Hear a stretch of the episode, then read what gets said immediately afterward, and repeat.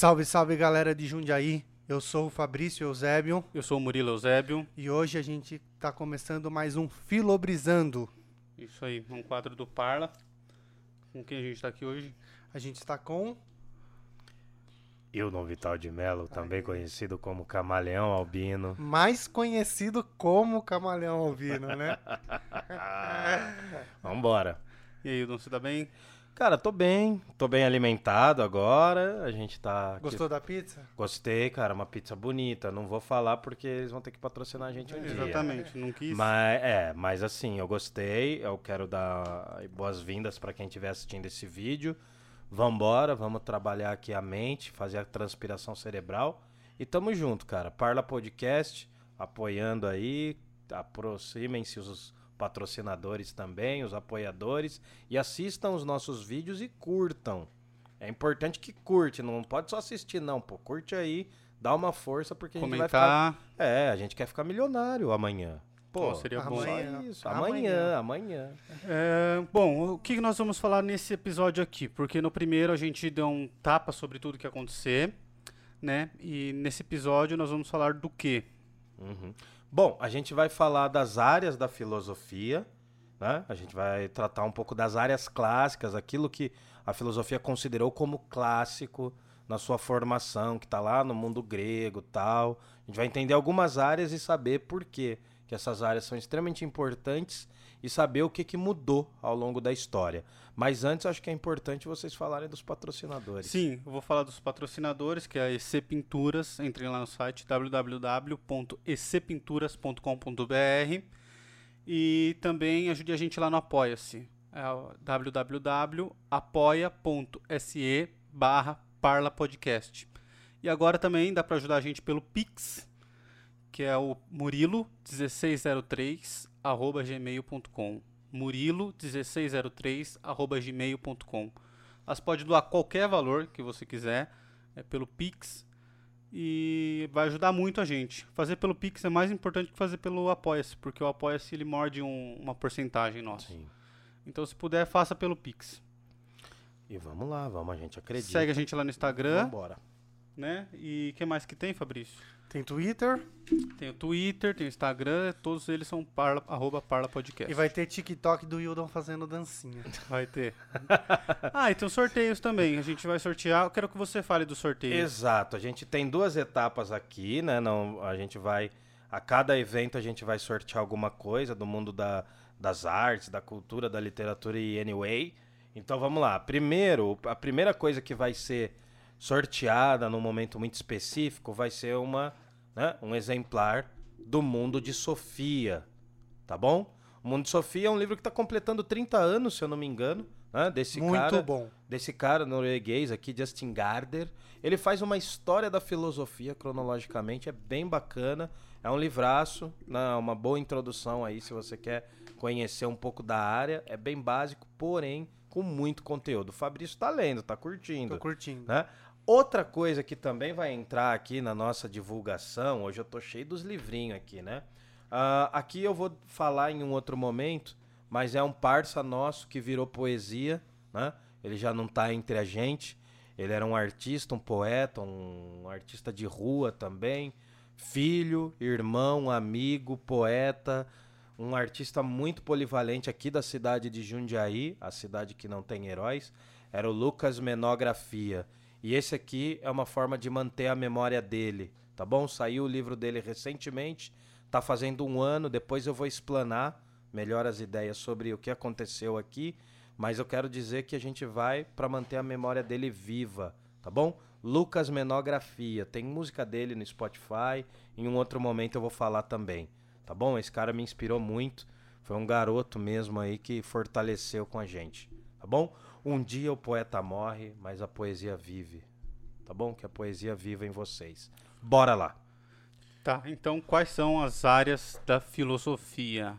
Bom, As áreas clássicas, né? Porque tem mais ainda. Sim, bom, o que acontece é que a maioria dos primeiros grandes filósofos, a gente sabe que eles criaram uma espécie de sistema para entender o pensamento lógico. Por que, que eu estou falando das áreas clássicas da filosofia? Porque geralmente a gente acha que a filosofia não serve para nada ou que ela é só uma ferramenta para uma outra coisa. A ideia é a seguinte: existem algumas áreas fundamentais que surgiram dentro do pensamento racional, do pensamento lógico. A primeira grande área aqui na nossa colinha é a ética. E aí eu acho que vocês vão entender bem, porque a gente ouve muito essa palavra. Muito discutida nos Nós- dias atuais. É uma palavra que se discute constantemente, é um problema, né? Se- será que somos éticos? Será que não somos éticos? Onde entra a discussão de ética na filosofia? Eu não vou falar de um filósofo ou de um dia que surgiu a discussão ética. Eu quero muito mais explicar o seguinte: a filosofia, né? Exato, a filosofia vai trabalhar com várias áreas do saber e uma das áreas é tentar refletir qual é a forma de bem viver. Como que um ser humano tem que viver? É tão doido isso porque conforme mudam-se os tempos, muda a noção de como o ser humano tem que viver. Sim. Então a ética está muito atrelada e vai fazer muito sentido para você, principalmente, Murilo, por conta do, do seu trabalho, né? Que você trabalha com direito, enfim.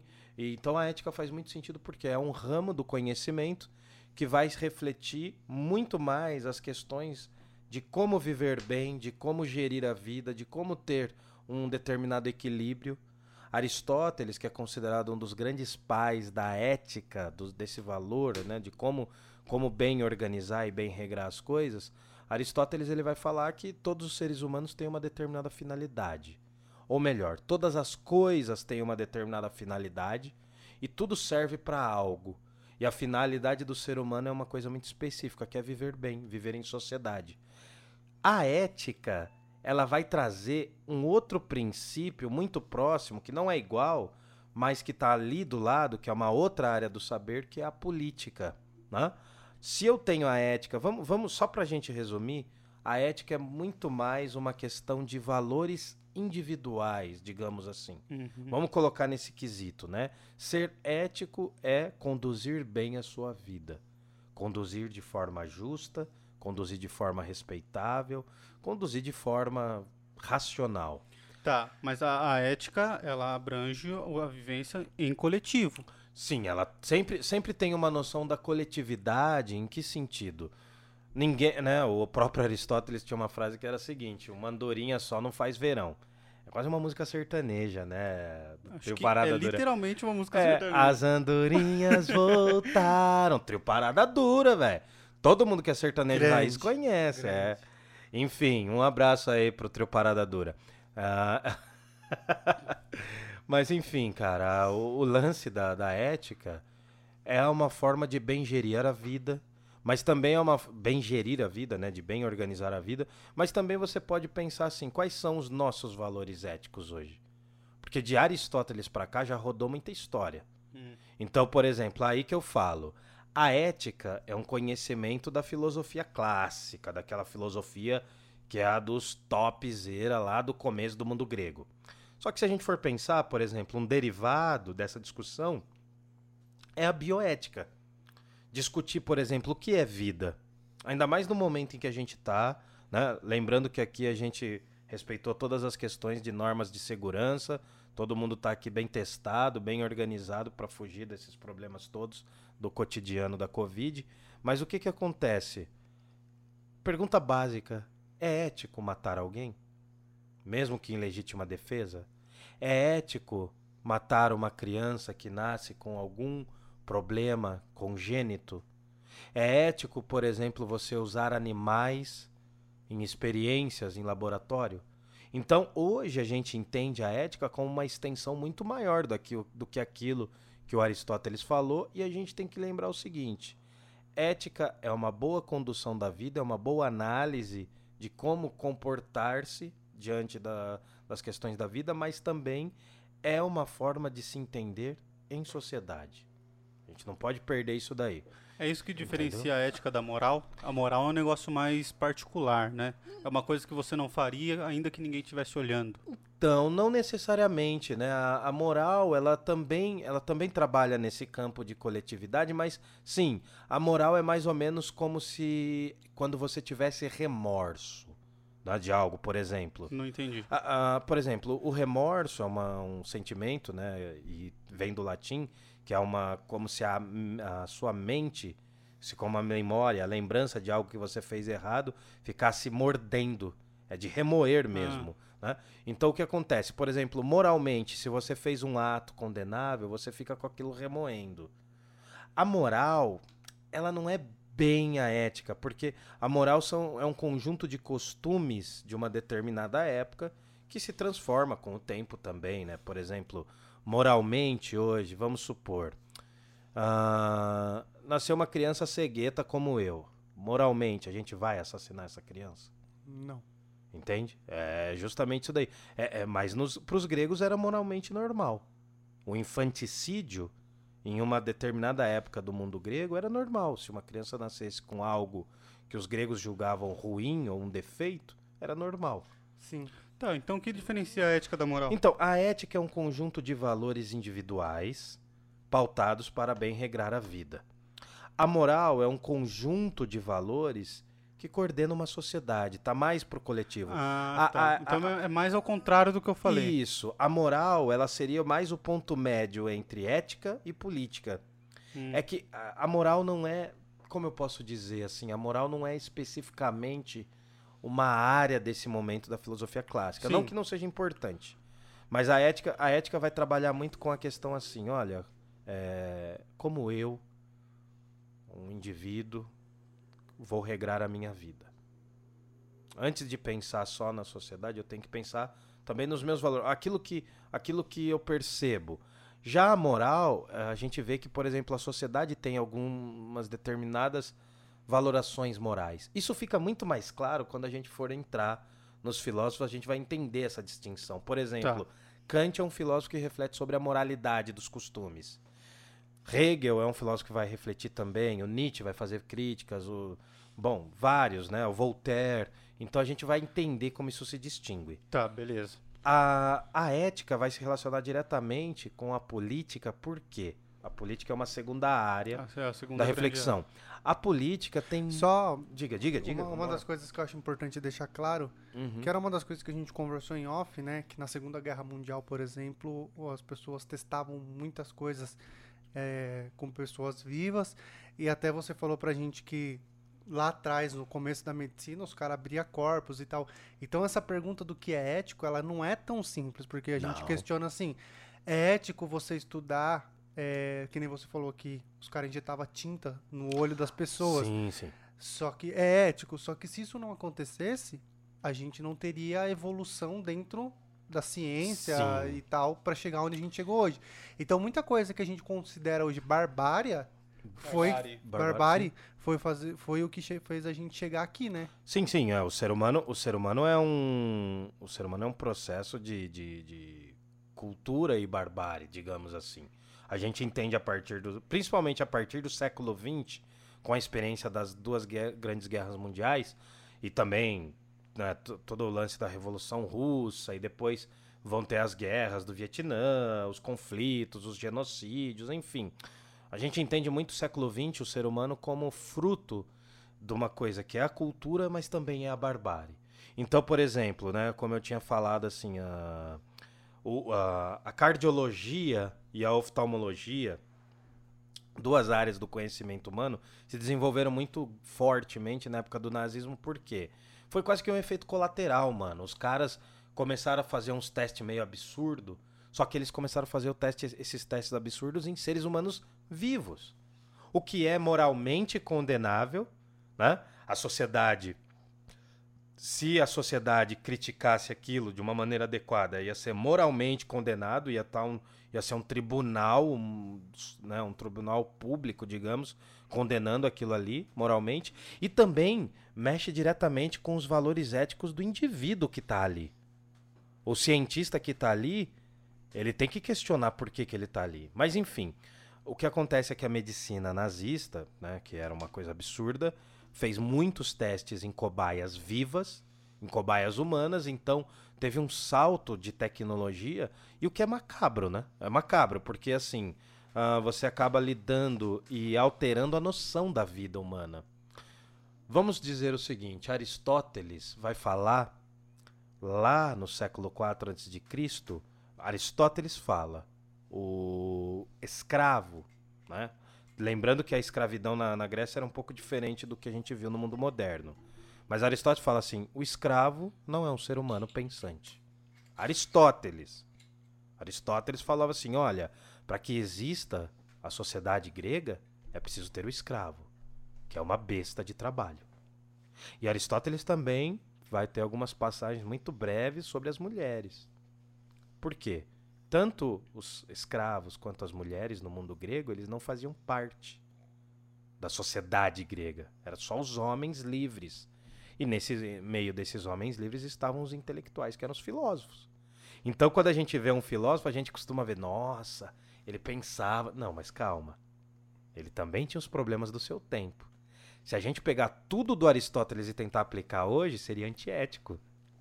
Seria um escroto. Seria antiético, porque, meu, você falar que um escravo, ele fala, né, o, o homem que é escravizado, a mulher que é escravizada, é uma besta de trabalho.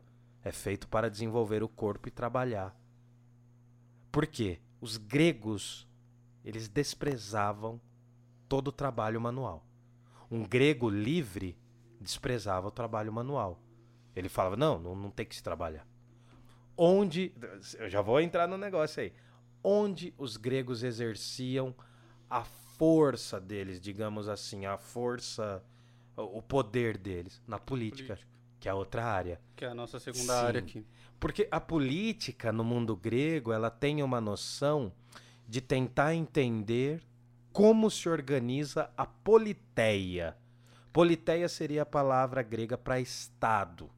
Estado com E maiúsculo, Estado, uhum. uma organização política. Era um pouco diferente da gente, os atenienses, né, que foi o maior centro de conhecimento do século IV a.C., pelo menos ali naquela região.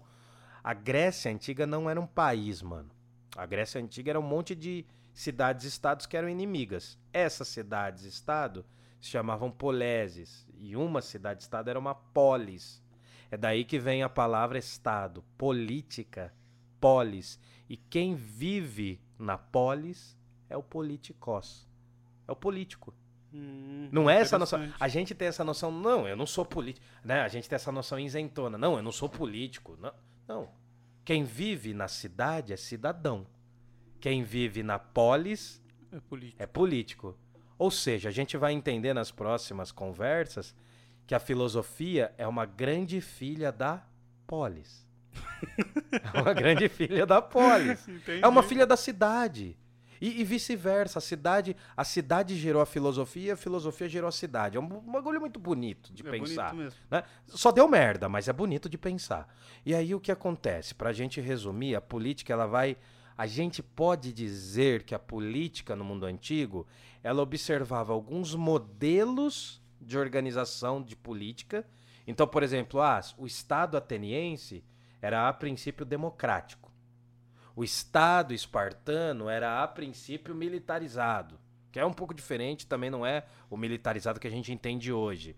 Mas, enfim, os regimes políticos de uma determinada sociedade, de uma determinada época, é analisado na política e, além de tudo, a política é o exercício.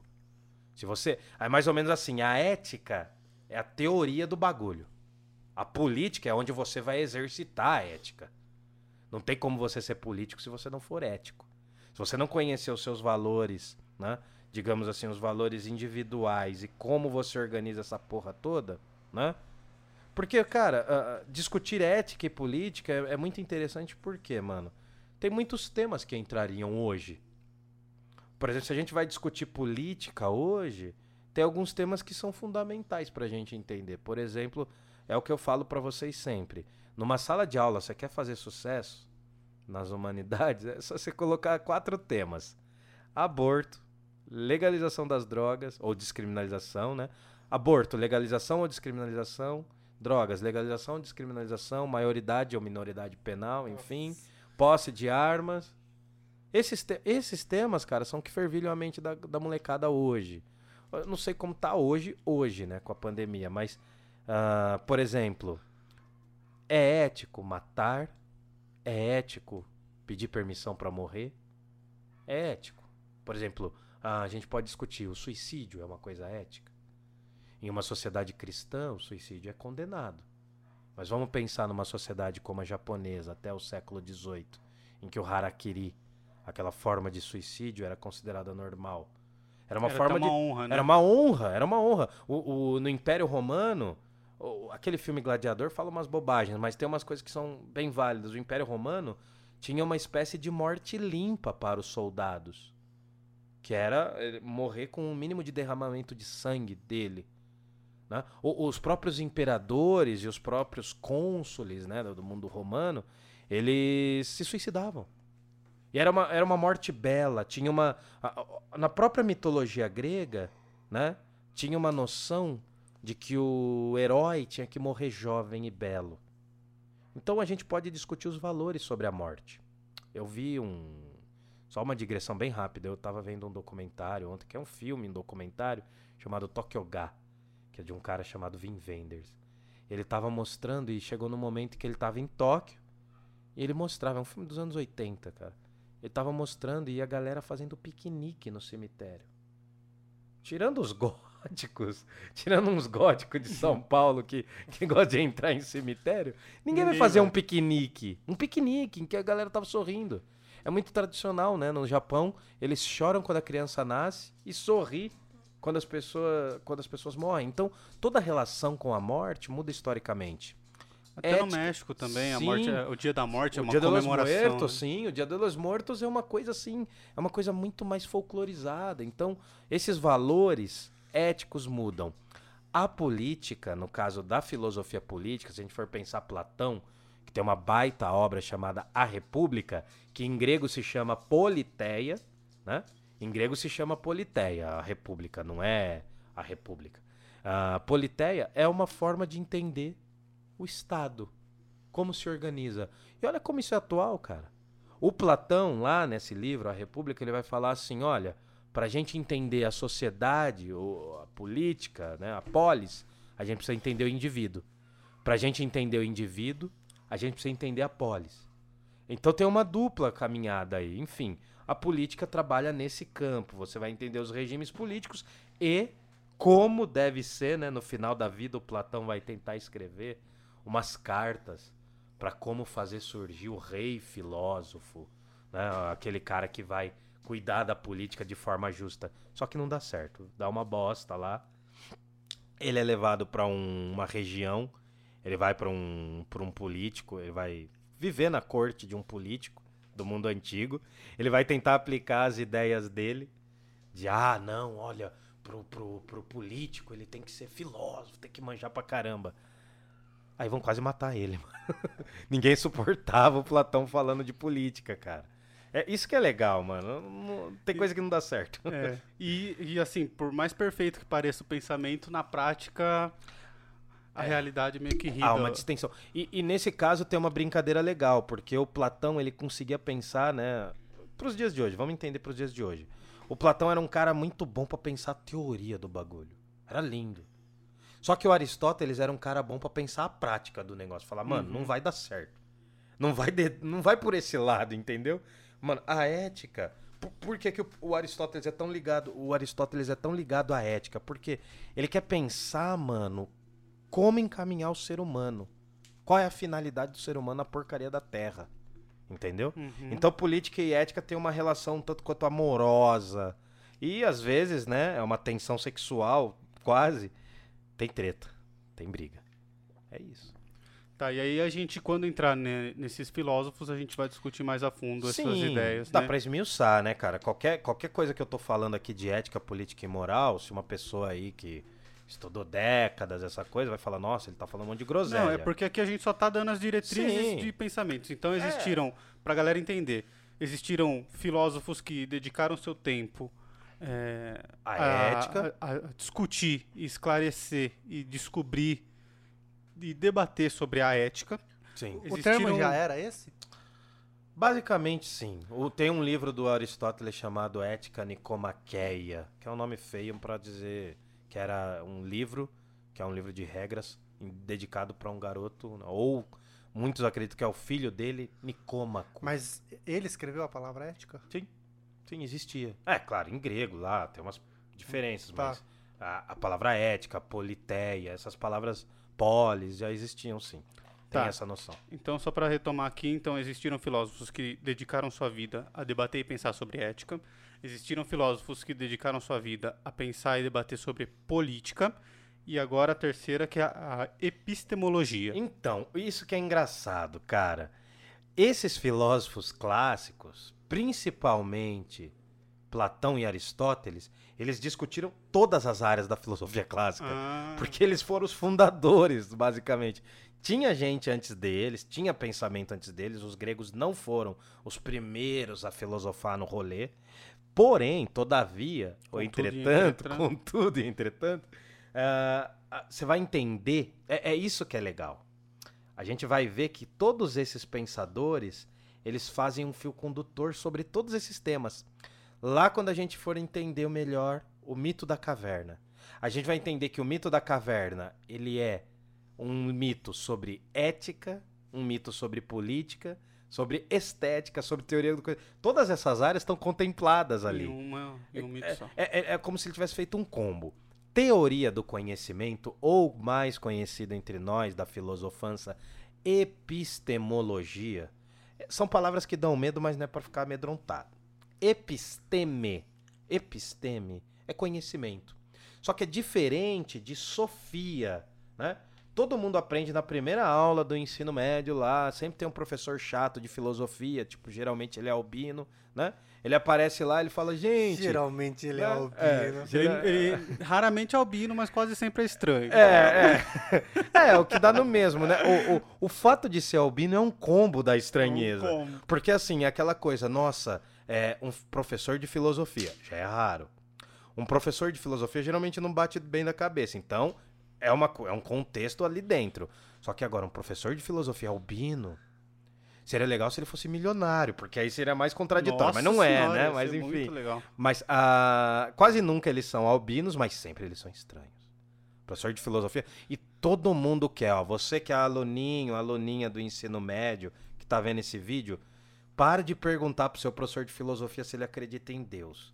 Eu passei sete anos não respondendo essa questão, eu só, eu só respondo no último dia de aula, mas enfim, né? Agora eu tô, agora eu tô desempregado, tô curtindo a minha criatividade preguiçosa. Bom, todo professor de filosofia chega e fala: Pessoal, filosofia é filos, que é amor, admiração, e sofia, que é sabedoria. Só que a Sofia que tá aqui, ó, esse Sofia que vem do grego, sofoi, que vai criar a ideia do filósofo, é uma sabedoria meio que top do luxo, entendeu? É o auge. É sábio, é o cara mesmo, é, é o Yoda do negócio, né? Eu nem gosto de, de- eu nem gosto de Star Wars. Star Wars, mas já usei a analogia. É o Poderoso poderoso chefão, Chefão. do É- rolê. é mais da hora, né? Não, muito mais da hora, é muito. É muito mais minha praia. O problema do Star Wars não é o Star Wars, né? O problema do Star Wars é quem curte Star Wars. Pronto. Problemas. Já arrumamos uma já briga. arrumamos- Treta. briga, né? Nossa senhora. Cê Daí sabe- o vídeo cai. Sabe, você sabe que eu não. Eu, eu, go- eu tenho até uma camisa agora, né? Hum. Mas eu comecei a acompanhar há três anos atrás. Até três anos atrás não conhecia nada. Eu tenho um amigo meu que é fanzaço, que é o Paulinho. Beijo, Paulinho. Um beijo, Paulinho. E. E aí, de tanto ele falar, eu comecei a assistir. Eu até perguntava pra ele, porque a sequência é trocada. Saiu um, É, dois sim, e três. sim, sim. Depois saiu. Aí, Não, primeiro saiu 4, 5 e 6. Depois Isso, saiu 1, aí 2 eu- e 3. Isso, isso aí. Aí Só que é bem difícil assistir, né, mano? É muito zoado os É bem primeiros. difícil, Os cara. primeiros é bem zoado, né? É, É verde, muito né? bom, Não, é muito boa a história, só que é zoado no sentido de tecnologia, de como foi filmado e tal. Aí, puta. É, mas era uma vibe do cara fazer o bagulho do meio pra depois começar. Isso é muito inteligente, cara. Não, isso é. Porque o cara criou uma mística, mano, que depois fala, pô, os primeiros episódios, né? Não, mano, eu não, eu não- Assim. É que é difícil, né, cara? Juntar a turma do Star Wars com a turma do Senhor dos Anéis. Aí Senhor bota um crossfiteiro e um ateu no meio. Meu Deus Você do não céu. gosta de Star Wars? De Star Wars eu não gosto muito, não. Não. mano. Não sabia, Não. achei que você gostava. Mas Mas também Anéis eu tem- gosto. Mas tem uma galera chata também que curte Poderoso Chefão, mano. Tem. Tem uma galera que é Cara, legal, mas. chato tem um monte, é, velho. É. Nossa, cara, é que pra mim Star Wars lembra um cara amigo meu. Eu não vou mandar beijo pra ele, não, porque eu não gosto dele. É, então é, era- é. um amigo meu que eu não gosto. É, não, Mais é um uma amigo... contradição, É, né, é da contradição da vida. Mas um amigo meu, ele era muito fã de Star Wars e muito fã de Iron Maiden, cara. Mano, esse combo é insuportável, velho. É insuportável. O cara só ouvia Iron Maiden, né? Iron Maiden, não sei como pronuncia. Ah, cara, é um saco. Mas enfim. Pink Floyd é chato também. Pronto, falei. Pink Floyd não, mas tudo bem. Mas tem a turma, do, tem a turma dos velhos chato do Pink Floyd. Aí essa turma eu entro. Chato é falta, a sua falta de conhecimento. É, aí o cara fala, não, mas Pink Floyd não. Não, é chato, também tem coisa chata, né? Mas Dá que o Pink. Floyd é mais psicodelia, né? Outra parada. Vamos voltar pra episteme... Epis- epistemologia. Epistemologia. Não, cara, epistemologia é uma palavra fácil que a galera dificulta, mano. Eu não gosto muito disso na filosofia, porque quando a gente aprende filosofia, é pra- parece que você aprende de um jeito pra tornar inacessível pra qualquer outra pessoa. É, o direito faz muito isso também. Isso, Cla- claro, né, mano? Tem as suas áreas específicas, vocês estão ligados. Eu não manjo nada de TI e muito menos de direito. Mas vamos lá. Epistemologia, se Sofia é o saber top lá do Yoda, a epistemologia, eu não sei outro personagem, tá? A epistemologia é um conhecimento mesmo. A sabedoria é um negócio mais difícil de achar. Você até vê pessoas semi-analfabetas ou analfabetas que são muito sábias. Sim. Agora, conhecimento é, é mais ou menos. tem muito a ver com aquela pessoa que estudou um determinado assunto. Então, por exemplo, ah, eu não sou sábio, mas eu tenho muito conhecimento em, sei lá, em maquiagem. Sei lá, velho. Entendeu? Uhum. Então, assim, são, é, uma, é uma especificidade da área. E aí, episteme significa basicamente o quê? Né? É o conhecimento que você tem e como que você utiliza isso.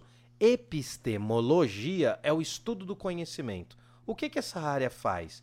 Ela estuda como você conhece as coisas. Tá. Melhor dizendo, para ficar mais bonitinho, ela procura conhecer como o ser humano conhece as coisas.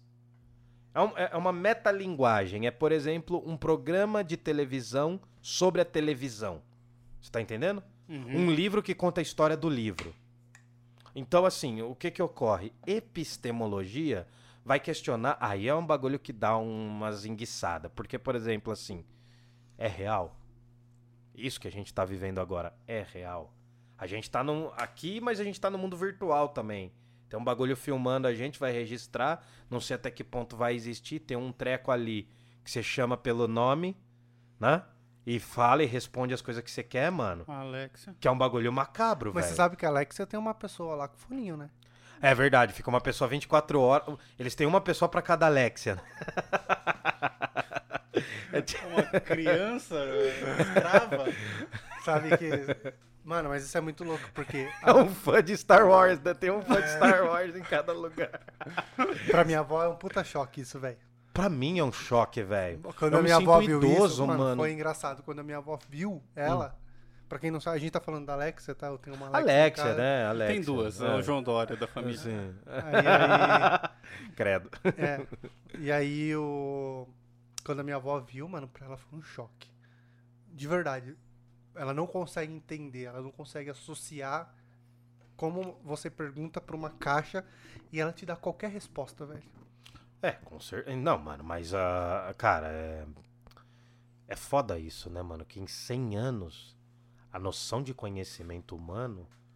Cara, o, o mundo virtual, cara, eu acho assim, pensando o futuro e pensando dentro do que a gente tá falando aqui, cara, é bem provável. Não, não, não, não sou astrólogo de porra nenhuma, mas é bem provável que daqui 100 anos os caras vão falar, mano, que a gente viveu uma espécie de renascimento, tá ligado? Hum. Porque, mano, o mundo virtual alterou muito as relações humanas, inclusive o que que se conhece. Porque, cara, você já parou pra pensar, por exemplo, nas redes sociais, mano, todo mundo é feliz pra caralho, velho.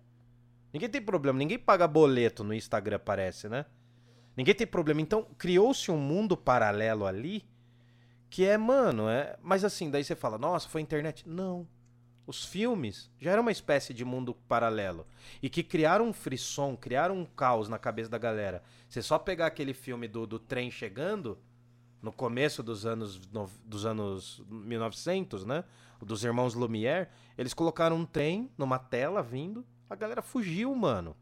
A galera fugiu, velho. Saiu todo mundo desesperado do cinema. Já é uma coisa da tecnologia e já é um mundo paralelo, velho. Isso a epistemologia discute? Cara, a epistemologia, ela é, é- É, é isso que ela traz sobre realidade? não é exatamente isso, como eu falei no exemplo, mas ela é uma discussão sobre até que ponto a gente pode conhecer o que que é né, tem uma outra palavra mais bonitinha que é o que, que é cognoscível. O que, que é conhe... Não, é conhecível. Vou embora. O que, que eu posso conhecer? Acabou pra Eu mim. também vou. Não, mano, mas ó, você vai saber, ó. Tem uma frase muito famosa que todo mundo usa, né? Principalmente as mocinhas e os mocinhos que colocam a Smirnoff Ice ou a Skull Beats aqui, né? Tira foto na balada e coloca Penso, logo existo. É, né? Já fez isso, Murilinho? O gordinho ele posta. fiz, não, ele, ele posta ali É, na balada, né? né? É. com skull beats É. de peixes. Sim, sim. E, mano, sabe o que é o pior? Que eu nem comprei esse bagulho. Eu tirei no mercado a foto pra mandar pra não sei quem. E aí a foto ficou bonita, mano. E aí eu uso de de fundo. Então, mas você entendeu, mano? É, penso, logo existo. René Descartes. Cogito ergo sum. Clarice Lispector. Clarice Lispector. Não, é, qualquer coisa assim. Seja uma pessoa feliz. Clarice Lispector é a frase. É, é foda. Mas o Tá. que que acontece? Teoria do conhecimento ou epistemologia vai lidar com os limites de conhecer. Por Não, exemplo, Eu quero entender o que tem a ver a menina bebendo a Smirnoff Ice com a epistemologia. porra nenhuma. Nenhuma. não, não, tem, tem.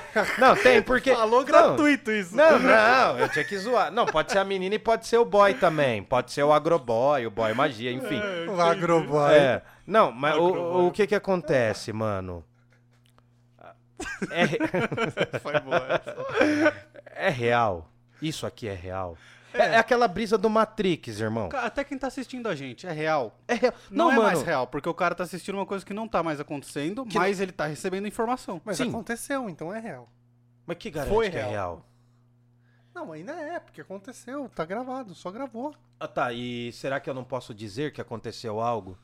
E todo mundo. Mano, eu não gosto de falar. Mano, eu não Não suporto vamos uma- aprofundar, porque a gente vai entrar nos filósofos que falaram sobre isso, e aí a gente vai se aprofundar quando for falar dos filósofos. Não, só. Só- só- Eu acho que tudo é baseado em quantas garrafas você tomou no dia. Ah, a gente Faz só tomou sentido. três. Não, mas ó, é, não, assim, a epistemologia é o quê? Como eu confiro, como que eu consigo perceber que é real o mundo real? Hum. Se eu falar, por exemplo, ah, é que eu tô sentindo a caneta, tal, beleza. Um argumento bem básico, bem tolo hoje, mas que era muito importante. E se estivermos todos sonhando? E se estivermos todos loucos? E se na verdade não existir Deus, e sim um anjo ou um diabo, uma figura maligna que tá enganando, fazendo a gente acreditar que isso aqui é realidade? Até o sentir ele pode ser falso. Então, o que é o sentir? o é, um, sentido- é um. É um. Como que é o nome? É um- não é um choque, é um. Uma percepção, é um impulso Não, elétrico? É um impulso elétrico no seu cérebro. Tá. Isso é quando você toca, que é um impulso elétrico que está Sim. explicando pro seu cérebro. Agora, é possível eu, eu fazer esse pulso direto daqui, sem precisar do seu braço? Porque que nem a gente já conversou, tem gente que sente coceira numa perna que não tem. Ah, sim, sim, tem esse argumento, cara. Você porque, entendeu? porque E aí, se, se isso for reproduzível direto no seu cérebro, você não precisa nem estar acordado, você não precisa viver. Pra, pra ter sede, pra sentir o gosto da água, pra, pra ler, pra qualquer coisa. É, isso é bem Black Mirror, né? Seu Até cérebro Black pode Mirror estar é Black Mirror. num baldinho agora. Sim, mas ah, ah, existem várias teorias nisso, né? E, por exemplo, o que aparece lá no René Descartes, que aparece no Matrix, o que vai aparecer nos- em alguns filósofos. Alguns filósofos diziam assim: não, a primeira forma de conhecer é pelos cinco sentidos.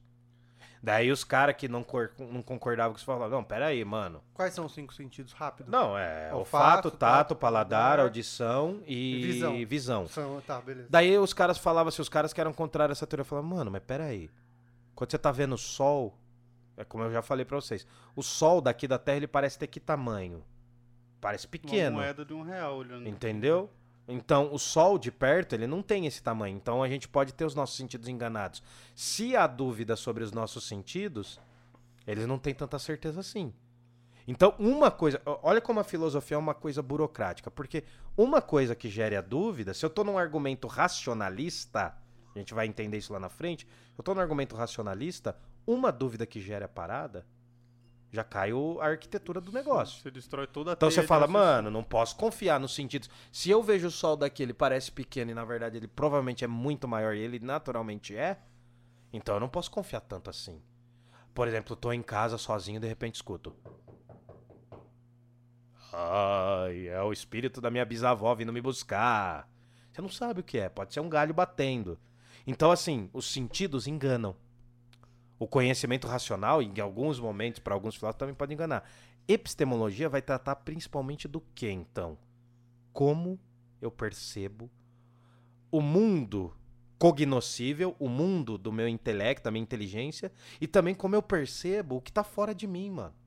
O que tá fora. Porque, mano, uh, vamos pensar um negócio bem básico para fechar. Qual é a dor mais fácil que você vai sentir? Se eu colocar, começar a furar aqui, eu vou me furar, você não vai sentir do mesmo jeito que eu vou sentir. Você é o ser mais próximo das suas dores e das uhum. suas. Então, assim, a primeira discussão é saber o quê? Se há uma relação entre o que você sente aqui, como você falou, e aqui. Então, assim, e lembrando que a maior parte desses debates, a galera não conhecia os neurônios. Não conhecia terminações nervosas, o sistema nervoso que passa pelo nosso corpo inteiro. Então, é um puta de um raciocínio. Sim. Discutir, é mais ou menos discutir sobre o nada, velho. Porque os caras não tinham contato do cérebro. Hoje tem neurolinguista que, pelo amor de Deus, os caras falam coisa absurda, cara. De criação da linguagem, de criança.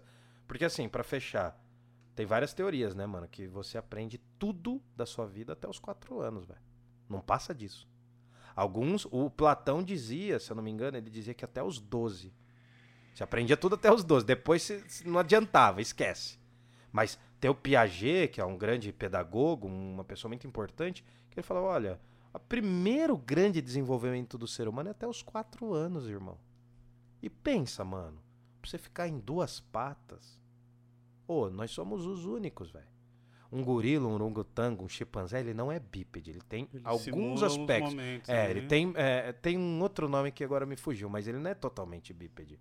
Agora a gente é bípede, mano. A gente sofre de dor na coluna por conta disso. Porque a gente é quase que uma contrariedade da natureza, se for pensar evolutivamente. Bom, a outra área, né? Estética. Uh, essa é a minha área, minha xodozinha, né? Você mais gosta. É, do eu, que eu, trata eu... os pensamentos estéticos. A gente percebeu, né? Porque é o único bem arrumadinho de hoje. É, né? O, né? o Hildon, ele sempre tá na beca. Não, não, hoje. Não, não, não. Não tô nada. Em casa eu tô mó lixão. É que não hoje tá, eu tô não. visita. Não, eu sou mó filho de Chernobyl, velho. Eu sou mó filho de Chernobyl, eu sou mó lixão, mano. Eu sou mó, eu sou mó largado. Só que assim, mano, eu, eu é engraçado isso. um golinho antes de começar, que sua boca tá Só... seca aí. É mesmo, deixa eu adoçar aqui. É, só pra. Eita. Caramba, tá ressoou. Você tá fazendo é, eu tomar a garrafa sozinho, mano. Tá. É, golpe isso daí. Não é seja golpe. por isso. O golpe tá aí, cai quem quer. É, eu falei assim, né, mano? Que eu tenho uma troca de roupa que é a troca lixão. Não sei se tem isso. Que é aquela cueca mais velha que tem, aquela bermuda mais velha que tem, que, mano, quando eu tô em casa é aquela roupa que eu uso. Sabe por que eu não tenho? Ah. Porque eu casei, mano. É, então, eu Joga ainda tudo não... fora e faz você comprar novo. É, mano. tipo, não, a, a, camisa nova é a última que você comprou, né? Eu sei. Eu tenho é, um moletom, mano. cara, que faz uns 15 anos acho que eu tenho esse moletom.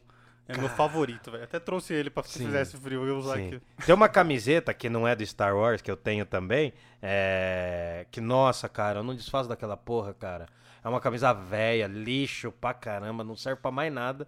Eu uso ela uma vez por ano, praticamente, e é isso. E a filosofia Mas, estética, ela fala sobre isso. Olha moda... o corte. Claro, a gente vai falar de moda. Não, bom, vamos entender o que é estética. Tá. Aí é um negócio interessante, porque não existia a palavra estética com o sentido que eu vou falar. Se você tá vendo isso daí, estética não é chegar numa clínica de estética e arrumar as unhas. Não é o cara que começa, né, ficar furadinho que nem peneira, né? Pra ficar fortão. Tem uns caras que se peneira aí, né, mano? Mas eu não vou encarar esses caras que eu apanho, mas enfim, né? Estética tem a ver com isso, não deixa de ter uma questão da aparência física, mas basicamente estética é o estudo da filosofia que vai trabalhar com a sua percepção diante da arte. Só que tem um problema. Os gregos, eles não tinham, por mais clássico que eu tenha jogado aqui, estética não é uma área clássica. E por que ela tá aqui? Porque os gregos falavam do belo, da... não do belo, do belo. Tá? eu pensei na hora, eu falei, peraí, calma. Na hora, mano. Nossa, sempre quando eu começava a aula de estética, eu falava assim, não é o belo da, da moça lá que, que carrega ele no colo, né? Que é cinco vezes o tamanho dela lá. O Schwarzenegger. Enfim, é... Nossa, eu vou apanhar isso na rua, vai ser osso. É, o que que acontece? A reflexão sobre o que é belo, o que é bonito, o que é, o que é harmônico. Cê- pensa, pensa lá no desenho do, do Hércules. Tem o desenho do Hércules. Não tem aquelas colunas gregas que eram harmônicas, era igualzinho de um lado, igualzinho do outro? Uhum. Então essa relação arquitetônica de beleza. Pensa nas estátuas gregas, que elas não eram albinas. Tem na entrada do meu condomínio aqui, você reparou? não reparei, cara, não reparei. Eu cheguei aqui meio correndo pra gravar e tal, né? Tava com fome, a gente comeu um monte de salgadinho, comeu uma pizza. Tô zoando. É, o que que acontece, cara? Ahn, a arquitetura grega, as estátuas, elas têm uma noção de beleza. Estética é a sua percepção diante da arte. Por exemplo, vai sair, eu acho que é agora dia 13. Quem sou eu, né, mano, pra fazer propaganda de um negócio tão gigante. Vai sair um clipe novo do Jonga. Eu vi o começo que ele tá na, na é, na, guilho- vai, na ser, guilhotina. vai pra guilhotina. A sua relação, a sua percepção com aquilo ali é uma reflexão estética. Porque quando você olha aquilo ali, você fala assim, olha, eu me identifico, eu percebo, eu reajo. Ah, aquilo ali é bom, é ruim. Por exemplo, discutir um gosto musical, né, que dá treta. Eu não sei se entre a molecada, os adolescentes e tal, ainda dá essa parada, mas Dá. discutir um gosto musical, discutir, né, um quadro, discutir um livro, isso é uma reflexão estética. Por quê? Vari, vai diretamente se relacionar com a sua percepção sobre o mundo. E, meu, o ser humano é um bicho meio artístico, né? Que a gente vê alguma coisa e fala, pô, tem uma determinada música que te pega, mano. Você pode ficar 10 anos sem ouvir um estilo de música que te pega. Né? No caso do Murilo é o Pink Floyd. Nossa, dá dor de cabeça Pink Floyd. Ele gosta. chato. Mas Você sabe o que, que é isso daí? Hum. Do Pink Floyd? Eu vou, vou fazer esse disclaimer. aqui. Cara, eu gosto É- bastante de Pink é a influência Floyd. desse tonto aqui que ficava o dia inteiro ouvindo esse negócio, velho. E eu passei a odiar Pink Uhum. Sim. Floyd. Mas hoje você parou também, Fabrício. Eu escuto bastante ainda. Eu Você gosto curte? muito. Eu gosto bastante de Pink Floyd, cara. Tive a Eu- oportunidade de ir no show. Chato. Sim.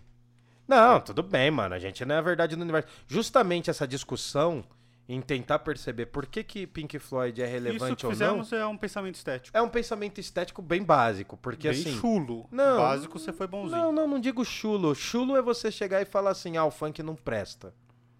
É, isso é mais burrice do Isso, que... isso, isso é chulo, mano, porque o funk, o funk é uma baita manifestação, cara. Você não precisa ser fã, Você não precisa gostar. você não precisa gostar, mano, mas você tem que entender que nem o, o funk sofre hoje. Nossa, cara, eu tô falando de assuntos que não é o meu departamento, mas eu tô pra gente Mas entender. estamos pra parlar. Sim, é, eu parlo. Ah, o que acontece? O funk sofre hoje, mano, o que o rap sofreu nos anos 80 e Que o 90. samba o sofreu, que o cara. samba a não- bossa o nova, samba- a bossa, a bossa nova um pouco não, menos. É, o blues. O blues, o blues, e o Blues. jazz, o Isso, blues, e o blues jazz. e jazz. Eu falei Cara, besteira. o jazz. Não, não. A Não, bossa falei- nova também sofreu um pouco, É. mas foi bem mesmo, porque a bossa nova já era uma, já era uma suavização do samba. Sim. Já era vender o samba pra elitezinha branca da- do Mas Brasil. o- o- mas é bom a bossa, eu o adoro blues bossa. e o jazz sofreram muito. Cara, ninguém, ninguém. Era música de negro, Sim, né? Era sim. um- tinha Cara, toda relação, né? Ninguém, eu acho que nenhum estilo sofreu mais do que o blues, velho. Blues. Porque tem. Mano, é- Por causa da época, né? cara, não, por causa da época, por causa do histórico, os negros Era norte-americanos. tipo pós-escravidão, né? Sim, porque os, Muito próximo os ali. negros norte-americanos eram proibidos de tocar instrumentos, principalmente de percussão. Isso pouca gente fala. E quando surge o blues, o blues não surge com um cara tocando violão. O blues, ca- cara, é um bagulho que é muito longo o assunto, eu vou resumir. Tá. Mas o blues surge. Olha como o ser humano é estético, é artístico. O Nietzsche fala, olha, é, o ser humano é a imagem e semelhança de Deus e supera Deus porque ele cria. Né? Nietzsche Criar fala que a gente supera Deus. É, a grande sacada da filosofia do Nietzsche, ele não fala com essas palavras, mas a grande sacada da filosofia do Nietzsche é que o ser humano supera a divindade porque ele é um ser criativo, criador, né? É um ser artístico. Chegaremos lá, né? Mas aí o que acontece? O- os escravizados nos Estados Unidos, e no Brasil também tinha coisas muito semelhantes, a gente não pode desca- descartar, eles cantavam música na margem dos rios para guiar outros escravizados que estavam fugindo da escravidão. Isso era chamado de spirituals, que era uma música que tinha elementos já que vão aparecer no blues e depois vão aparecer no jazz. Então a música, cara, faz todo sentido o blues pro começo do século XX, porque o blues dizia muito pra essa população, da mesma forma que o samba. Ah, ah, os caras, ah, os caras, daí vem aquele, Até aquela... o funk, né? Sim, mas daí vem aquela galera tosca e fala: não, mas na favela a gente tem que pôr orquestra. Cara, eu acho importante alguém numa periferia, numa favela, tocar um instrumento musical. Aliás, mano, eu acho importante qualquer lugar tocar instrumento musical. Mas, mano, o funk não é menos autêntico, Uhum. porque alguns filhas da puta não gostam. Uhum. Sabe? E fica falando moralmente. Ah, o funk, o funk tem palavrão. Ah, velho. Você pega qualquer letrinha aí do Led Zeppelin, ou você pega qualquer letrinha do ICDC, tem palavrão também, O mano. rock sofreu demais. Trata, tra- trata a mulher também de uma forma esdrúxula, enfim. Até esses pops americanos aí que a turma é- paga mó pau de É, americano. entendeu? Então, Isso vai é- ver a letra é só besteira. é, eu nem chamo de americano, eu chamo de estadunidense mesmo, porque eu sou americano Exato. também. Exato. Muito Então, assim, corrigido. Mas o que acontece? A estética vai lidar com esses campos. Por exemplo, você chega, vou concluir agora. Você chega diante de um quadro, você pode nunca ter ouvido falar do artista. Eu já tive algumas experiências muito fodas, cara. Eu, uma vez que eu, a primeira vez que eu fui para Buenos Aires, a gente foi pro museu, eu e um amigo meu, a gente foi até o museu e eu vi um quadro, cara, que eu nunca mais achei o, o autor. E não é um quadro famoso. Era sobre a morte de Abel de Caim e Abel, né? Já que a gente tá entre irmãos, quem é o Caim, quem é o Abel, enfim, aí. Quem matou quem Quem, mesmo? mata quem? Né? Não. Ele já vai escolher o que matou. Caim- Quero matar. Caim matou Abel, Caim matou Abel.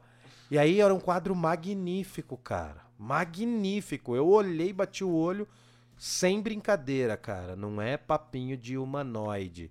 Eu fiquei 20 minutos olhando pro quadro, velho. Cara, até um pedido que eu ia te fazer pessoal, velho. A gente, quando acabar essa pandemia, eu quero andar em São Paulo com você lá no, No MASP. Ah, cara, o MASP é meu xodó, cara. O MASP é. Eu acho que assim. Pode falar, desculpa, tô te cortando. Não, eu, que- eu- é um pedido pessoal. Eu quero que você me leve nesses rolês aí, que você leva as veiaradas com todo respeito. você foi maldoso, hein? mano? Agora acabei de perder todas as minhas aulas. Acabei de perder porque o cara, né?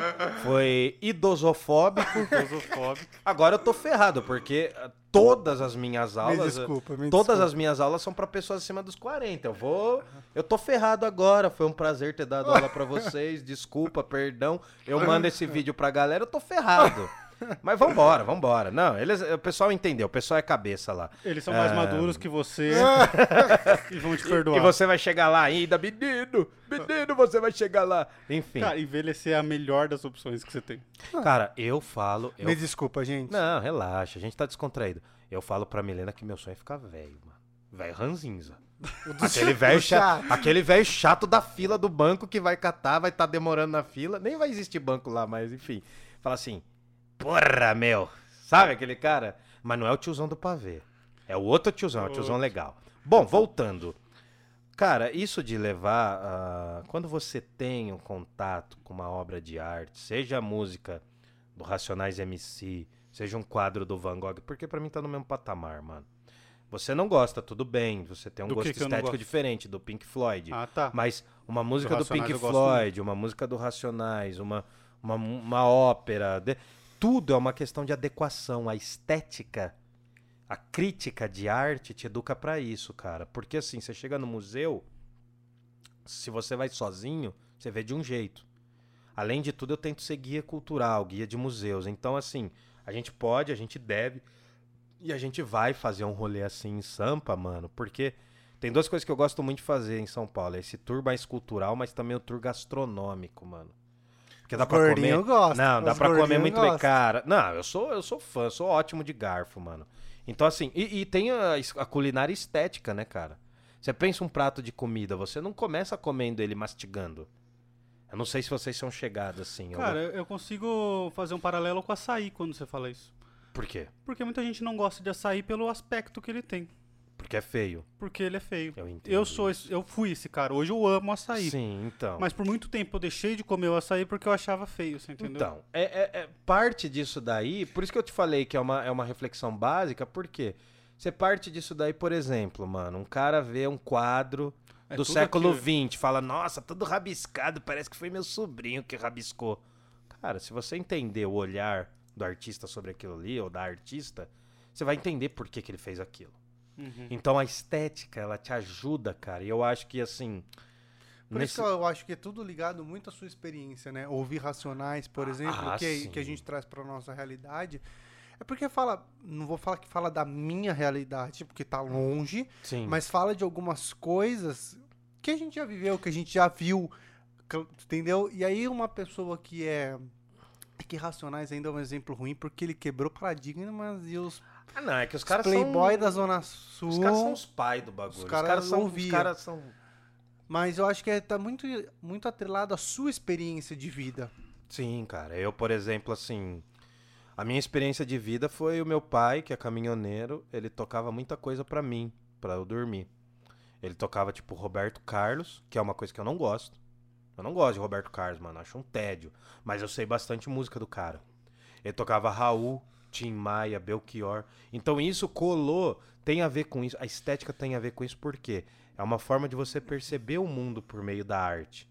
Então você faz escolhas, cara. Por que que, por que, que um funkeiro não pode ouvir música clássica? Tem muitos funks que são em cima de música clássica, Sim. inclusive. E batidas africanas ao mesmo tempo. É uma puta mescla legal, cara. Ah, Eu tô falando assim, eu sou fã, mano. Eu não sou, eu não escuto todo dia. Mas, cara, a gente tem que respeitar uma manifestação artística, mano. A gente costuma dizer assim, nossa, não é autêntico. Mas pera lá, velho. O que, que é autêntico, mano? O samba é um gênero autêntico. Se for pegar o instrumento da nossa época, é a picape, mano. São as picapes que são o instrumento da nossa época. A estética trabalha com a sua percepção diante da arte, velho. E o tempo, ele tá totalmente ligado a isso. Sim. A- Ao tempo, o registro, as suas escolhas, né, mano? É, isso é fundamental. Tá, passemos ao próximo. A que é mais chata, lógica. 0 e 1. Um. É, lógica. É o Bom, campo do gordinho aqui. é, a lógica basicamente vai ser o que na filosofia? Vai ser a que a menos vai trabalhar. Eu sou péssimo em lógica, detesto essa parte. Por quê? Não que ela não seja Você tá importante. gostando, você tá gostando. Começou a gostar mais. É, eu vi aí a Alexia, né? Tava trocando, tava pedindo, perguntando se a Alexia acreditava em Deus. Aliás, acho que todo mundo tinha que fazer isso, né, mano? E filmar e mandar pra gente, né? Filma aí, quem tiver, eu não sei, eu nunca vou ter essa Alexia, ou vocês tiverem alguma coisa que de celular. vai ter? Porque eu nem sei pra que, que eu vou fazer, mano. Eu não, não sei ligar o negócio. Mas você não precisa ligar, você precisa só falar com ela. Que Só ela... preciso falar com ela? Nossa, carência humana. Eu tenho, Alexia. uma, eu tenho uma invenção que fizeram aí que chama amigo. É. Alexia, você tem amigos? Ela tem muitos amigos, ela falou, desgraçada. Ai, meu Deus do céu. Ela, ela ganhou de mim, ela ganhou de mim. Enfim. Não, mas o que que acontece, irmão? É o seguinte, a lógica... Tem, tem dois aspectos da lógica. A lógica é basicamente um instrumento para você usar na filosofia. É como eu digo, por exemplo, se você falar assim, olha, ó mares de Portugal, quanto da sua, como que é? Quanto da sua água são lágrimas de Portugal, né? Essa parada aí do Fernando Pessoa. Cara, o mar não é feito de lágrima, mas é salgado como uma lágrima, Mano, que é a música um dos exemplo. Racionais. O que é, o que Que é, é clara e salgada. Desenrola, vai, vai, vai, continua. É que a gente, é, ficou tímido, tem, tem que Não tem o flow, né? Não tem o flow. Flow Enfim, não, flow não. É. É Flow porque se eu errar-. Se eu, se eu Um errar, abraço pro Flow. Um abraço se eu errar, a galera vai me cobrar, né? É, vai falar, mano. Não, imagina, imagina. Imagina a sensação do Mano Brown vindo te cobrar que você cantou zoado. Mano do céu, você, você, você gela, você Se gela. o Mano Brown me cobra, tipo, marca eu e me cobrando, eu já ia ficar muito Não. feliz, mano. Não, mano, se ele fala um bom dia pra você, você já fica com medo, velho. De Bom moral, dia, o cara é que muito você errou minha respeito. música? E aí, irmão, bom dia, tá ligado? Pô, você já. Nossa, você já gela, mano. Fala, ó, de, de- desculpa, Brown. Não, ó, perdão, Brown. Enfim, ele, se, ele, se um dia o senhor assistir isso aqui, é que a gente te reverencia, cara. Verdade. Pode Fala aí, parecer que inclusive. não, mas a gente te reverencia mesmo, cara. Acho que. Pra mim é o cara. É o cara histórico, mano. Pro, o Racionais como um Poeta. todo, né? Bom, pra entender, cara, lógica é o quê? Quando você tá fazendo um discurso mais da estética, você tá fazendo uma poesia, ou você tá cantando uma música, não necessariamente é uma lógica. Porque não tem, a, a linguagem poética não tem lógica, não precisa ter lógica, né? A batatinha quando nasce esparrama pelo chão, tal. Espalha É, rama. espalha ramas, né? Começa assim. Depois teve uma corruptela. Mas o discurso lógico é um discurso marcado pelo sentido. Então aí não tem espaço. Quando eu escrevi minha tese de mestrado, que é uma porcaria, aliás, que foi uma tese sobre o Nietzsche, tinha que ter lógica. uma lógica. Eu tinha que chegar de um ponto, passar por vários pontos e chegar em outro ponto. Lógica seria onde você não, não abre pra discussão? Não, você abre para discussão. A lógica é você usar o idioma de uma forma organizada que faça sentido. E que você crie, por exemplo, um argumento e a resposta a esse argumento. Entendi. Por exemplo, se eu falar assim, todos os brasileiros são felizes. Se eu criar um argumento dentro disso, eu vou poder tentar provar que os brasileiros são felizes. A minha pergunta foi muito, tipo assim, ó, esse copo tem água. Então, é não, não, não, não, é, então, esse é um argumento Depende. racional. Não, mas esse Não, não depende, tem água. Incontestável, mano. Hum. O que eu quis dizer é depende pra quem tá vendo. Então, mas a, a- Não, a Tem lógica água, mano. é treta, mas aí você tá flertando entre a lógica e a epistemologia. Tá. Não, era só claro que ideia. não faz É. muito sentido pra um filósofo de verdade. Filósofo de mentira vai falar, ai, mas será que isso é água mesmo? Sabe, vai É, ficar degri... não. não. a gente não vai fazer isso, mas É, o meu O pensamento foi epistemológico Sim, e o dele foi lógico. Ó, O dele foi lógico. É. bom nisso. Então, tô aprendendo, cara. Ah, no final disso aqui, a gente vai sair com um certificado, vai ser todo mundo feliz, vocês vão ver só. Enfim, mentira. Imprime no Word. É, imprime no Word e assina você, e aí a gente dá um confere no vídeo. Bom, o que que acontece, mano? A lógica é basicamente um conjunto de regras que pode estar na, na escrita. Na escrita, mano. Platão, quando vai escrever um diálogo, ele fala uma- um diálogo com lógica. Mas também você tem uma parte da lógica que é muito legal, que talvez você se interessaria. Eu não me interesso niente pio, eu não me interesso por essa parte, mas o que acontece? É a parte da lógica matemática mesmo. Da lógica matemática, cara. Tinha uma coisa muito comum que tem uma, tem uma filosofia, uma área da filosofia que flerta muito com a matemática, tá muito próxima. Né? A, própria, a própria filosofia da linguagem, ela vai tentar estudar por meio de coisas chamadas silogismos, né? corolários, com argumentos, com todas as estruturas de pensamento que é o que, mano? Para você fazer um discurso filosófico, ele tem que ter lógica. Não adianta você, por exemplo, falar assim, olha, é... vou dar um exemplo bem ridículo. No Brasil não houve escravidão. Logo, já que não houve escravidão, os negros de hoje fazem mimimi. Além de ser uma- um argumento imbecil, além de ser um argumento sem historicidade, ele tá carecendo de lógica, mano, porque uma coisa não conclui a outra. Sabe quando você faz? Eu não sei se vocês passaram por isso quando tem que fazer redação pra vestibular. Tem que ter uma lógica, mano. Você não pode chegar e defender um bagulho absurdo sem ter argumentos pra defender esse. Sim. Assim, tem o pessoal, ah, tem gente ah, defendendo tudo que é tipo de argumento, mas a lógica ela vai exigir de você que a coisa faça sentido. E aí a lógica matemática, ou do binário que você fala, assim, né? Ah, é o lance da inteligência artificial. Que é o que a 0 e gente- 1, tá? Só pra É deixar o 0 e claro. 1, o binário, sim. Sim ou não? Sim ou não? Ah, no campo da filosofia, quando você está trabalhando com lógica, é assim.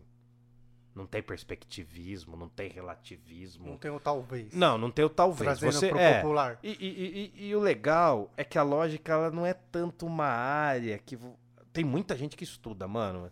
Os caras de lógica são chatos pra caramba. Entra num bagulho também que é com idioma, que é semiótica, que é um bagulho difícil pra caramba, que não é minha área, mas assim, eu gosto até, mas eu não suporto. Eu já ouvi Enfim, esse termo. semiótica, que eu é uma gosto análise. até, mas eu não suporto. É, não, é, mano, é umas coisas. É uma, não, sabe, é, é mais ou menos assim, velho. Como eu posso dizer?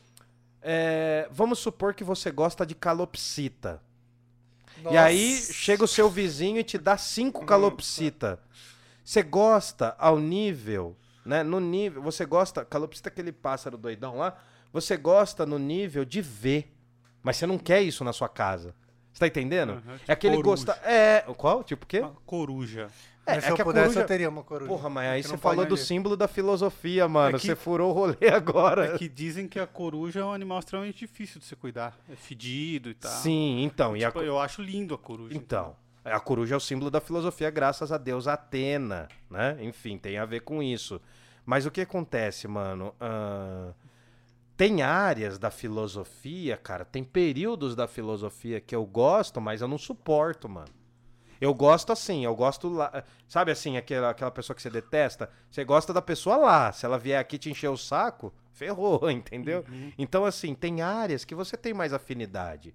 Por que, que eu gosto mais de estética? Porque eu gosto de escrever, porque eu gosto de quadros. Não quer dizer que os quadros não tenham matemática.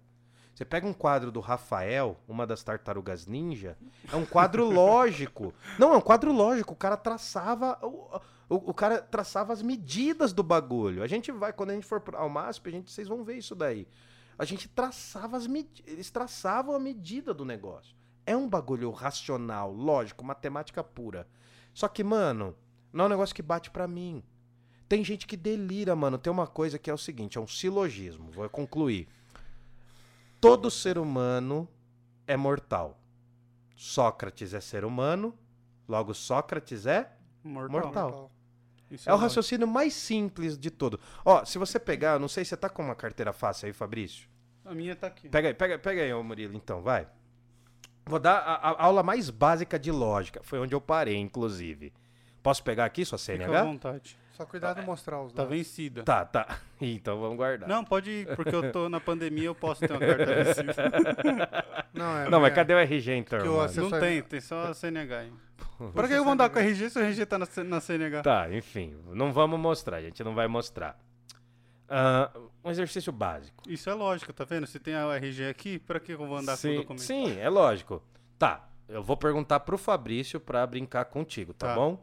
Ah, o que, que é isso aqui? Isso aqui é quem? Esse é o Murilo. Esse é o Murilo? A foto aí mostra. A foto mostra, mas é o Murilo? Quase não coube na 3D. É o Murilo aqui? é uma foto dele. Tá, é uma foto dele, então é uma representação dele. É Uma representação. Isso aqui, isso aqui não é o Murilo, isso aqui diz quem o Murilo é. Prova que ele. Que prova que ele é ele, né? Isso aqui prova que o Murilo, por mais que seja seu irmão, ele não vai ser você, mesmo se vocês fossem gêmeos. Há um princípio, até tô com a polícia, a polícia tá vindo aí. É, é uma questão de identidade. Identidade. Isso diz que algo é algo e que algo não pode ser outro algo. Um é igual a um e um não pode ser igual a dois. É o princípio básico. Ou é ou não é. Isso é um princípio lógico que surgiu na filosofia. Para você ser matemático, você tem que ser meio filósofo. Então, o que, que acontece? Aliás, se você quiser encher o seu. Eu já falei isso em off. Se você quiser encher o seu professor de matemática, que adora lógica, adora número, faça a melhor pergunta da Terra para um professor de matemática. A matemática foi inventada ou descoberta? O professor de matemática vai até pedir, pedir arrego, porque ele vai ficar discutindo isso. Ele vai falar um lado, mas daí, se você argumentar bem, você pode quebrar o argumento dele. Um dia eu ensino vocês. Bom, professor Tem- filha da puta. tem uma outra. Cusão, Não, né, mano? tem uma outra. Não, Você mas era odiado pelos outros professores? eu acho que sim, Ah. mano. Eu nunca cheguei a perguntar, sabe? Aliás, dá pra fazer uma enquete, né? Se os outros professores que tiveram aula no mesmo lugar, deram aula na mesma época que eu falarem. Eu não sei, eu acho que eu era, cara. Eu acho que porque assim, por um grande, uma grande parte da- do momento, né? Eu trabalhei sete anos numa escola aqui em Jundiaí, que eu não vou falar o nome. ah, por um bom tempo, cara, eu me dava muito bem com os estudantes. E isso acaba gerando uma certa inveja, porque o professor novidade é aquele professor, ah, chegou agora, tá todo mundo achando legal. E de filosofia, né, mano? É a calopsita. É a calopsita, é aquela coisa que você não quer perto. Mas enfim, pra resumir, o que que é, Estamos mano? aquilo que é o que é, né, tem um princípio básico. Uma coisa não pode ser ela e outra coisa ao mesmo tempo sobre o mesmo aspecto. Deus é capaz de tudo? Vamos supor, somos cristãos. Vamos brincar que a gente é cristão. Todo mundo é cristão. Um, um cristão diria que sim. Isso. Deus é capaz de tudo? Tá. Então Deus é capaz de construir uma pedra que ele não consegue carregar?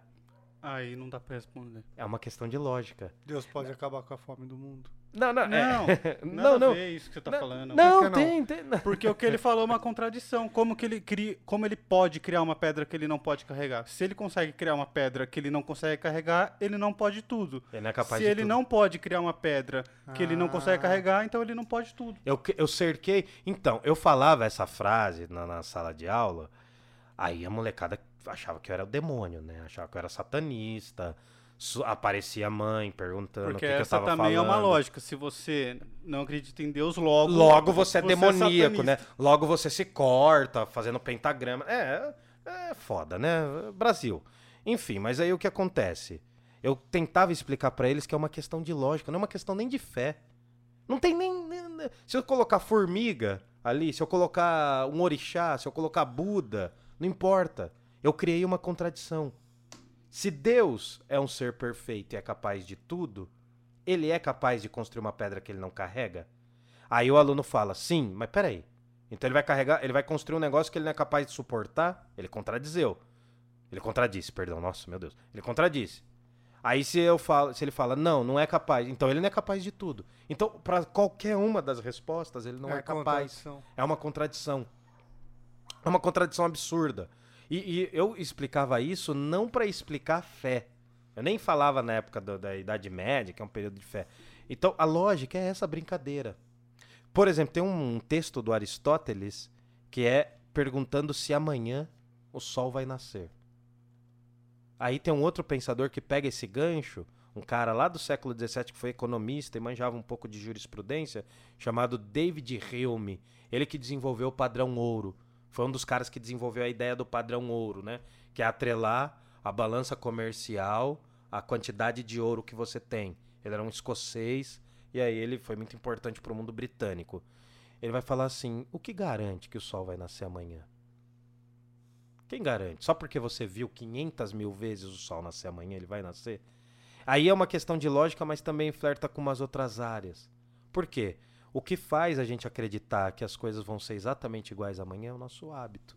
Não quer dizer que vão ser. Uhum. Mas aí já, é já fugiu um pouco da lógica. Eu desviei porque é muito chato Não, lógica. faz sentido, cara. Mas faz você sentido. entende? Porque assim, decidir, pensar sobre um argumento racional é uma questão de lógica. Porque você pode pensar que o sol nascer amanhã é lógico. Mas não é lógico. Lógico, mas não é lógico.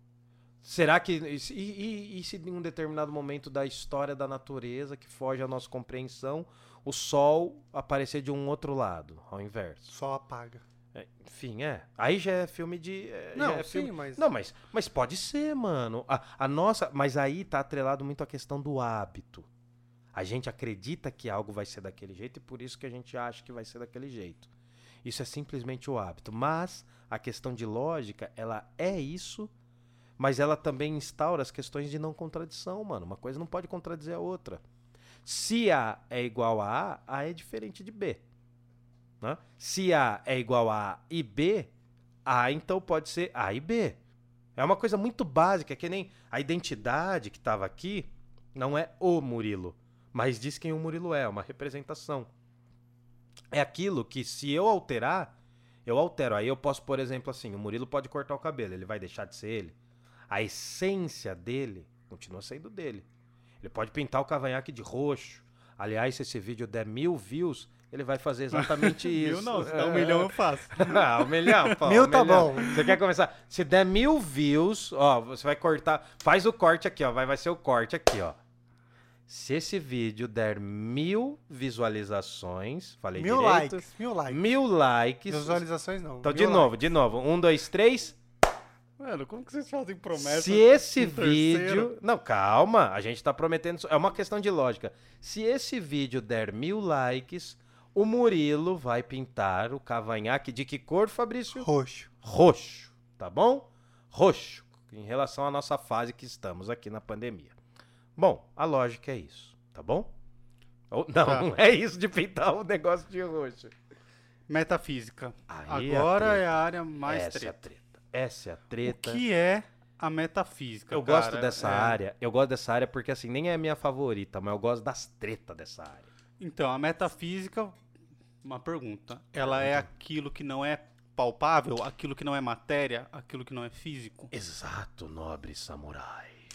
Bom, o que acontece? Faltou o coquezinho, Samu. É, né? Não, mas não, nem tem aqui, né? Cafona também. mano. Ah, Cuidado. Nossa. Nossa, o vídeo vai, vai ser cancelado por causa dos utilizadores de coques samurais. O foda é que vocês estão bebendo, vocês têm desculpa ainda. Eu tô na aguinha aqui. Bebendo? Quem que tá bebendo aqui? A gente tá se hidratando com vinho. Poxa.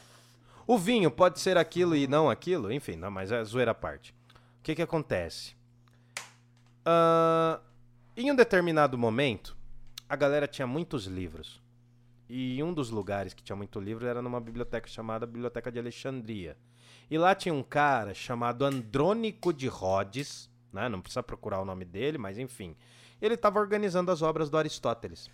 E o Aristóteles, numa das obras, ele falava da physis, que é a palavra que originou física, mas que não é nem tanto a disciplina de física como é hoje, não quer dizer só isso, e também não é física, né, no sentido de mundo físico só.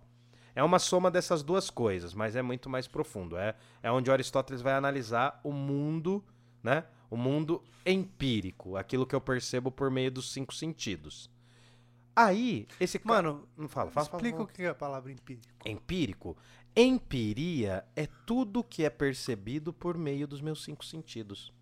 Eu explicava assim na sala de aula. Eu pegava, por exemplo, o tênis de um aluno, geralmente o mais filha da puta. Né? Eu pegava o tênis de um aluno. É, porque daí ele fazia silêncio. Eu andava na sala, eu ia no aluno que era o que mais conversava. Tinha os do bem também, mas daí eu pegava o tênis dele e eu cheirava. Eu falava, olha os cinco sentidos aqui. Professor de filosofia É, cheirando é, a gente se aluno. humilha, cara. A gente se humilha por um salário assim ainda por cima. Imagina quem tá, os professores. Um salve pros professores da educação pública. Vocês são os nossos heróis sem máscara. Mas use máscara na rua, né? Outra coisa que eu quis dizer. Bom, são os verdadeiros heróis desse país, são os professores. A gente tem um que Ah. acompanha muito a gente. É mesmo? O, o Rodrigo. Rodrigo, Ai. professor Rodrigo. Então manda um abraço pro Ele professor é Rodrigo. professor uh, biologia, né? Ele é professor de. Acho que é biologia, cara. eu Não lembro. Biologia. Mas é biologia. Escola Professor pública. bombado, Uhum. monstro, ex-bombeiro, Ex-bombeiro. Ixi, então é bravo. não dá sangue bom. Gente boíssima, mano. Um beijo, Rodrigo. Um Você é beijo sangue pro bom. Rodrigo. Ah, nossa, tá fedendo já. É, eu pegava o tênis, o tênis, né, gente? Não vai errar aí a pronúncia. Pegava o tênis de um aluno e ia lá. Olfato. É o mundo que eu percebo pelo olfato. Aí, né? Eu ia, andava, andava, dava um murro na parede, ou um murro na lousa. Audição. Aí eu ia nos cinco sentidos. Quando chegava no paladar, era engraçado por quê? Porque eu lambia a parede, mano. Eu ia lambir a parede. Não, mas, mano, todo mundo. Cara, o dia mais surreal, cara, o dia mais surreal foi quando Mano, eu cheguei. Eu queria que você fosse meu professor. Cara, velho. não, você não ia moral. querer, mano. Você não ia querer. Você ia ver minhas provas e ia ficar com ódio de mim. Cara, eu lambi a parede. Daí eu juro pra você, É mano. filosofia não tem certo e errado, você não pode. É, então. Não, tem, tem também, né? Qualquer coisa também. Tinha uns aluno malucos. querendo jantar o É, professor. não, tinha uns malucos, tinha uns malucos que escreviam umas groselhas, mano, que eu tinha que rir, cara. Eu guardei, eu acho que eu guardei algumas provas, eu não posso mostrar os nomes, mas acho que eu guardei alguns trabalhos, assim, tinha cada coisa absurda, enfim. Porque a galera acha que filosofia, é, filosofia, ela é muito aberta, mas não é qualquer coisa, entendeu? Não é tão bagunçado. É, não, a assim. galera cagava nas provas, cara. Tinha uns malucos que zoavam rolê. Voltamos à metafísica. Mas aí, enfim, né? Eu explicava o mundo físico, explicava o mundo empírico. O mundo empírico é a percepção dessa realidade aqui. Então eu percebo por meio da audição, por meio do olfato, por meio da visão, por meio do, do tato, né? E aí eu chegava no meio do paladar, eu ia na porta da sala. Ia na porta da sala. E aí eu lambia a parede, mano. Teve uma vez, cara, que eu cheguei na biblioteca. Na biblioteca de Jundiaí aqui, na biblioteca pública. Chegou uma pessoa e virou pra mim: "Você é o professor que lambe a parede?" juro por Deus, velho, juro, cara, juro mesmo, Olha juro. Eu falei assim, mano, é por isso que a galera tá me conhecendo, não é por ser professor de filosofia. Daí, mano, eu continuei lambendo a parede, continuou a fama, né? Enfim.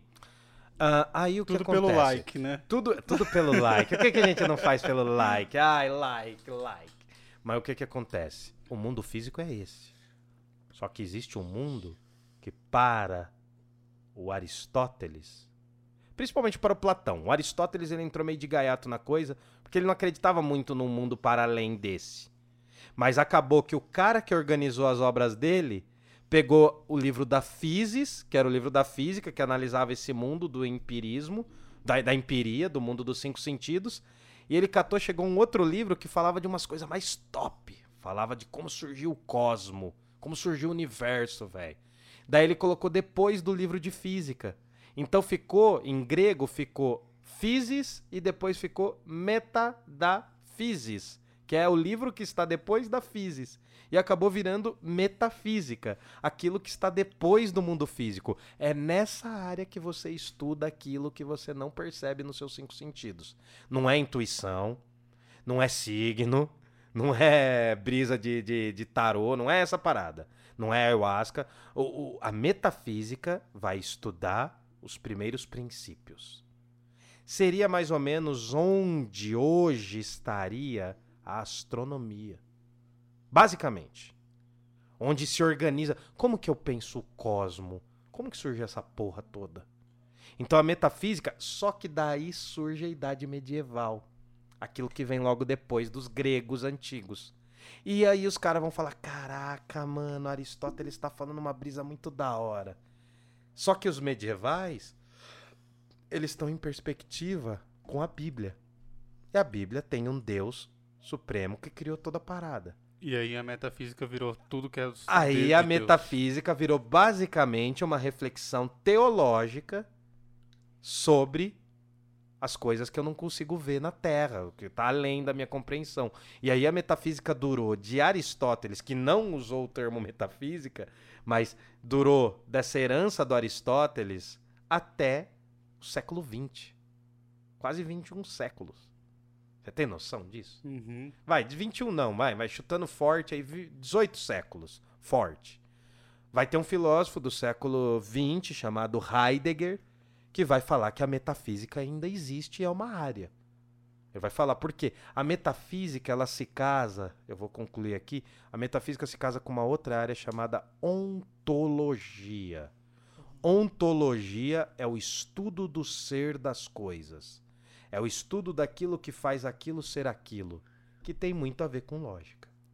Quando a gente entrar nos filósofos, a gente vai entender que cada um desses pensadores reflete de uma forma. Metafísica foi muito utilizada pelas religiões. Por quê? Ah, surgiu a metafísica católica, a metafísica espírita lá no século XIX, a metafísica protestante. Por quê? Foi uma área que acabou pegando muito forte entre os religiosos. Porque é você tentar falar daquilo que está além do mundo físico. Tudo bem? Então, a metafísica não era isso para os gregos. Porque os gregos não acreditavam em um deus, eles acreditavam em vários deuses. Em nenhum momento, especificamente, os deuses gregos criavam o mundo. Porém, Platão e Aristóteles têm algumas passagens que eles vão tentar analisar o surgimento do cosmo. E é por isso que é além do mundo físico, porque é filosofia especulativa, é teoria pura. É aquilo que você não vê. Fechando, Aristóteles era um cara meio cientista. Ele era o cara do mundo físico. Ele tinha que ver, ele tinha que pegar a planta, definir. Sabe aquela parada de biologia? Reino, espécie, fungo? Já- não. Reino, filo, família, Ah, sabe tá, aquela. tá. Ah, isso chama taxonomia. Sei, Eu lembro que eu vi isso. Não, né? não, tudo bem. Saber, você tá querendo Sim, um pouco não, demais. Mas isso, isso basicamente é taxonomia. Eu posso estar falando uma besteira, mas eu acho que é essa, esse nome. É a divisão de reino, Sim. espécie, né? Nó- Nós, somos de que gênero, né? O, o homem é gênero masculino e feminino, o ser humano.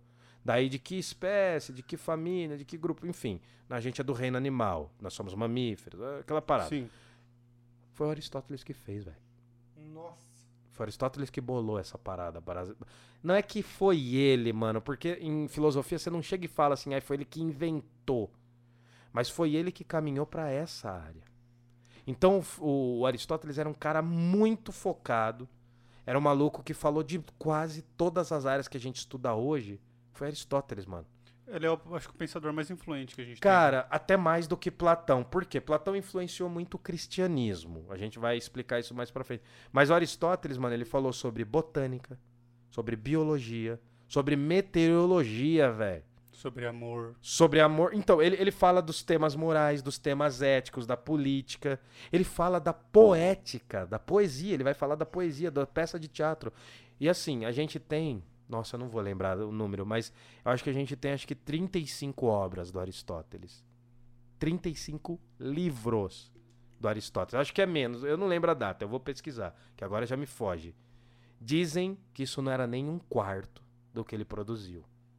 Há vários relatos de alguns filósofos posteriores que falam que ele produziu muita coisa a mais.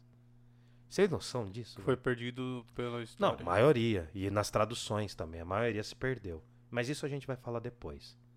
Eu quero que vocês entendam que a filosofia clássica não é a verdade do universo. Essas áreas da sabedoria, elas influenciam áreas que existem hoje. né? Existem áreas hoje. E, mas a base, para você entender, é esse vídeo aqui. Era Tá. isso. Então, só Resumo. juntar as ideias e resumir, Uou! a filosofia clássica ela é dividida em basicamente seis áreas, Bem básico isso. tá? Tudo aqui é básico, cara. A gente vai se aprofundar conforme Sim. for falando dos filósofos propriamente ditos, tá? Uhum. Então, é, alguns filósofos dedicaram a sua vida a pensamentos éticos, pelo menos fase da sua vida Sim, em sim. pensamentos éticos, discutir, pensar o que é o certo ou o errado, de, se de como se comportar, de como fazer, de como agir. Sobre a política, sobre a a, a maneira de se aprender, a maneira que se aprende, né? a epistemologia, Sim. É a estética, que é o Uhum. que é belo, o, o isso, né? É, as reflexões arte, sobre né? a arte, sim. Reflexão sobre a arte. sobre a lógica, né, né, ou pensar a construção de um raciocínio, o que é é, o que não é não pode ser, Sim. e sobre A a, metafísica. metafísica, que são coisas além da física. É, Além do que entende a Além nossa do- vã filosofia, como diria Shakespeare em Hamlet. e é isso. Então são essas seis áreas que a gente vai agora, é, a próximo episódio a gente já vai começar a falar de como os, os gregos saíram da mitologia, passaram para o pensamento lógico. Filosófico, Filosófico. lógico, filosófico, sim. E quem foram os primeiros filósofos, né? Os pré-socráticos, ou que você não gosta de falar pré-socrático, né? Como Eu não, gosto chama? de, eu não gosto de usar o termo, mas a gente pode usar. É, eu gosto de chamar de filósofos da natureza. É uma coisa mais reggae, né? Tá, legal. Rastafari. Então, no próximo episódio a gente já vai falar de como se deu a passagem das explicações mitológicas para as explicações lógicas sobre o mundo e quem foram os primeiros filósofos. Yes, baby. Então é isso. É, eu sou o Murilo Zébio. Eu sou o Fabrício Zébio.